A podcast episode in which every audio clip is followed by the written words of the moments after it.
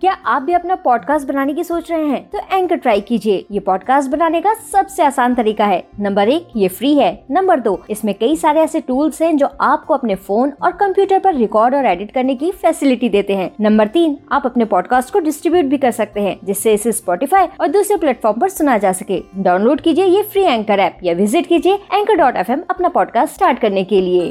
आप सुन रहे हैं स्टोरी विद अनवी। मुझे पकड़ के दिखाओ। एक बार की बात है, ढोलकपुर जंगल में रुस्तम शेर, गज्जू हाथी और चंपा लोमड़ी आपस में खेल रहे थे। तभी वहाँ पर कीचू कछुआ आया।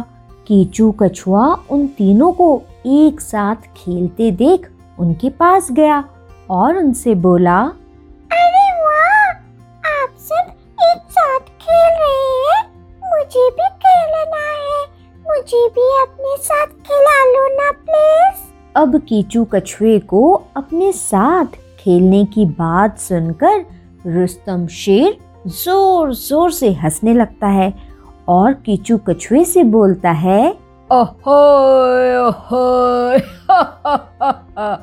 इन्हें देखो भैया, ये खेलेंगे जंगल के राजा रुस्तम शेर के साथ। हा हा हा हा। अरे कीचू कछुए, पहले खुद को तो देखो, कितने छोटे हो तुम, और तो और तुम हम सब की तरह तेज दौड़ भी नहीं सकते। हा हा हा हा। खेलेंगे हमारे साथ। अरे भैया कीचू कछुए, हमारे साथ तुम अगर खेलोगे तो बस हम सब का चेहरा ही देखते रह जाओगे। है भाई गज्जू हाथी और चंपा लोमड़ी, सही बोल रहा हूँ ना मैं? ये छोटे से कीचू कछुए आए हैं हमारे साथ खेलने। अब रुस्तम शेर की ये बात सुनकर गज्जू हाथी और चंपा लोमड़ी भी उस पर खूब हंसने लगते हैं, लेकिन कीचू कछुआ उनकी हंसी से बिल्कुल भी परेशान नहीं होता है, बल्कि अपने मन में कुछ सोचने के बाद तुरंत रुस्तम शेर से कहता है, आ, ठीक है महाराज, आप सब मुझे अपने साथ नहीं खिलाना चाहते तो कोई बात नहीं, लेकिन वैसे महाराज एक बात कहूँ, आप सब इतने बड़े और तेज होने के बाद भी मुझे पकड़ नहीं सकते। अगर आप तीनों में से किसी ने भी मेरा हाथ पकड़ कर दिखा दिया तो मैं चुपचाप यहाँ से चला जाऊँगा, और अगर नहीं पकड़ पाए तो मुझे आपको अपने साथ खेलने देना होगा। बोलिए महाराज, मंजूर है?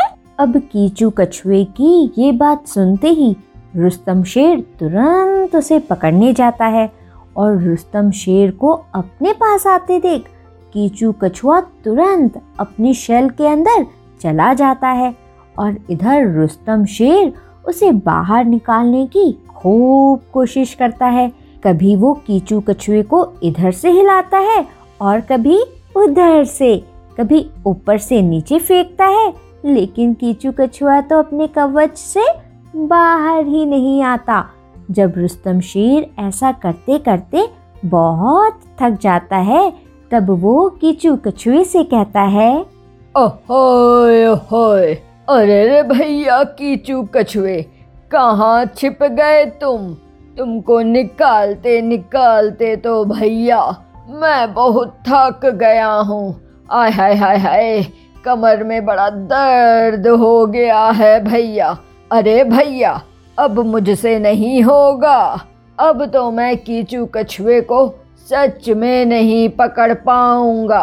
हैं तो ये बहुत छोटे, लेकिन हैं ये बहुत तेज। अरे भैया, मैं ज़रा बैठ जाऊं, बहुत दर्द दे रहा है भैया कमर में। और फिर ऐसा बोलने के बाद रुस्तम शेर पीछे हट जाता है। अब रुस्तम शेर के पीछे हटते ही चंपा लोमड़ी और गज्जू हाथी बारी बारी से कीचू कछुए का हाथ पकड़ने की कोशिश करते हैं, लेकिन कीचू कछुआ तो खुद को अपने शेल के अंदर छिपा कर रखता है। और फिर थोड़ी देर बाद चंपा लोमड़ी और गज्जू हाथी भी हार मान लेते हैं।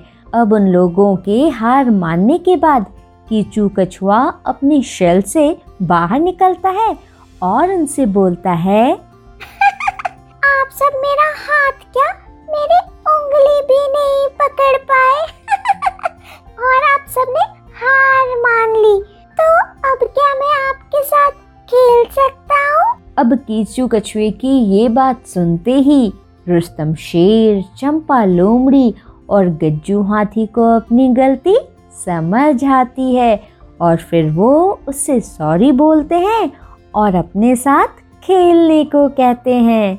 तो बच्चों, क्या सीख मिलती है हमें इस कहानी से? इस कहानी से हमें ये सीख मिलती है कि बच्चों, हमें कभी भी किसी को भी कम नहीं समझना चाहिए, क्योंकि बच्चों हर किसी में कोई ना कोई खास बात जरूर होती है। समझे? आप सुन रहे थे स्टोरी विद अनवी, अनवी के साथ।